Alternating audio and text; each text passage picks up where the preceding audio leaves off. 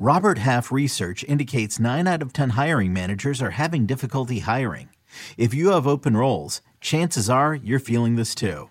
That's why you need Robert Half. Our specialized recruiting professionals engage with our proprietary AI to connect businesses of all sizes with highly skilled talent in finance and accounting, technology, marketing and creative, legal, and administrative and customer support.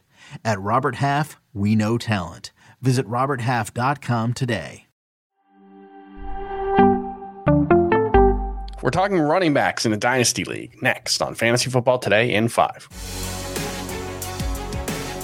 Welcome to FFT in 5. I'm Chris Towers here with Heath Cummings, and we're going to talk about Heath's latest updated dynasty rankings. If you want to check those out, make sure you go to cbssports.com slash fantasy slash football. He's got all kinds of dynasty stuff up there, updated dynasty tiers this week, dynasty rankings a couple weeks ago. And Heath, let's talk about the running back position and some of the biggest risers since the start of the season. Let's take a, a big picture view.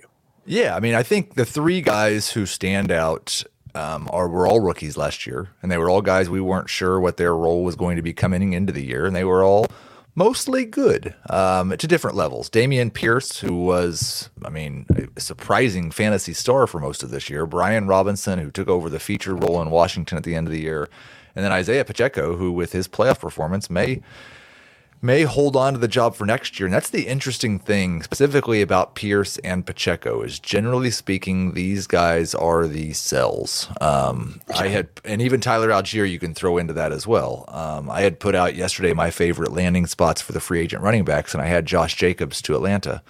And someone said, you know, they've already got Tyler Allgeier, they're set. And I didn't respond this way, but thought of it later. The Jags, Jacksonville Jaguars were set with James Robinson. Yeah. The New York Jets were set with Michael Carter. These day three running backs that have good rookie years. Um, some of them work out. They are like found money, though. And if you can get a first round rookie draft pick this year for them, I would absolutely do it.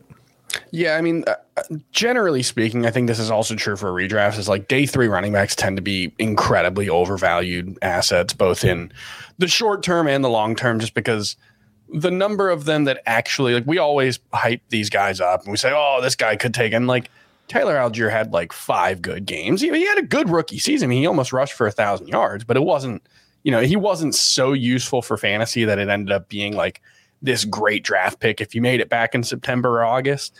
And yeah, I think for, you know, if you're keeping an eye on the future, you're keeping an eye on, you know, the guys likely to have a job next season. I mean, even Dameon Pierce, who, was the Texans offense for most of the season. It really does remind me a lot of James Robinson, where, you know, it wouldn't surprise me if, yeah, the the Texans go out and add, you know, a second round running back or a third round running back, and all of a sudden Dameon Pierce's fantasy value is really cloudy. So that's uh that's one thing to keep in mind when you're looking at these kind of guys is, you know, if you get an opportunity to get a, a player with more pedigree, it, it probably makes sense, right?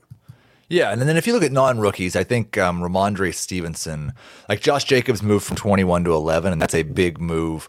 But it's not as big in terms of numbers. Rhamondre Stevenson, who went from 38 to 16, he got a chance to show himself as a feature back and looked very comfortable in that role. Showed pass catching chops that we really hadn't seen in the NFL. Now he's a New England Patriot, so we don't know how long that will last. But he will be just 24 years old heading into next year, and he's shown the ability to be a feature back. So he is a top 20 guy now. Here's a question. How many running backs right now in a dynasty league would you not trade straight up for the number one overall pick in a rookie draft, which that, presumably will be Texas running back Bijan Robinson? Yeah, and that really depends, I think, on where you are in terms of your team. Like, I'm not generally trading, drafting a running back when I'm in a rebuild anyway. But if I was not thinking that I was going to be one of the best teams in this league, then the answer might be like two Jonathan Taylor and Breece Hall. Um, if I was competing this season or in the middle, then it probably drops down to somewhere around eight. Um, I think Breece Hall entered my rankings as a top five running back in the dynasty rankings last year, and early estimations for me is that Bijan Robinson's going to probably enter higher than Breece Hall did. Um, now Hall's already shown the ability to be very good in the NFL. Yeah, that's, so that's a tough one. Th- that helps him a little bit. I would I would say that Jonathan Taylor and Breece Hall are the two guys that no matter who was on my team, I would rather have them than the number one pick. If I was really competitive, and there's probably eight running backs, and that goes down to the Javonte Williams, D'Andre Swift range, that I would still rather have over Robinson. Man, that's tough because if I'm competing next year, kind of feel like I'd rather have Bijan Robinson than Breece Hall or Javonte Williams coming off their injuries. But that's just for next well, year. Obviously. landing spot could absolutely. Like, Sure. Is he going to land somewhere where the first half of the season, like Jonathan Taylor or Breece Hall, he's going to spend time in the committee? I don't know. If he if he lands in a spot where he looks like a feature running back, like I saw someone he had a mock draft today where the Cowboys just don't try to re-sign Tony Pollard. Ezekiel Elliott's a cap casualty, and they draft Bijan Robinson. Well, if that's the case, then he's probably RB one the very first time he enters my rankings. Yeah. Let's uh very quickly. There's going to be a lot of running backs who fell quite a bit. That's just the nature of the position. Attrition is very high, but who's a surprising faller since the start of the season? Well, I think it's surprising when a guy falls before like age 27, 28. The Yeah. guys like Derrick Henry, Dalvin Cook, all those guys. But Antonio Gibson's value, like the way we viewed him coming into last season, uh, top 24 running back for sure. I had him 19th. He is not in my top 36 running backs right now. And I don't know that he ever gets a chance to be a must start running back in fantasy again. Yeah, I don't quite understand why they soured on him so much in Washington last season. I think he was dealing with an injury in the second half of the season that played a big part in it. I think it was a foot injury, but yeah, it was a it was a, a tough situation for people who believed in Antonio Gibson. And then one more, just real quick, to, to go back to the day three running back stretch, Elijah Mitchell.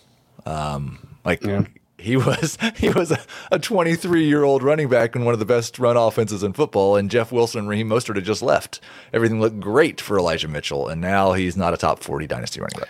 Yeah, although he's got enough of a role every time he's healthy, which you know frequently isn't as often as we'd like, but he's got enough of a role that it did drop Christian McCaffrey to my number two running back for 2023. I will say that. I know I was a little bit of an outlier there, uh, but I did have Austin Ekeler ahead just for those situations where Elijah Mitchell frustratingly gets 12 carries when Christian McCaffrey could be getting them. So that's just a 2023 redraft perspective. But yeah, all right, that'll do it for FFT and five. We'll be back tomorrow to talk about some championship round DFS and player props, and we'll talk more dynasty stuff next week with Heath. We'll see you then.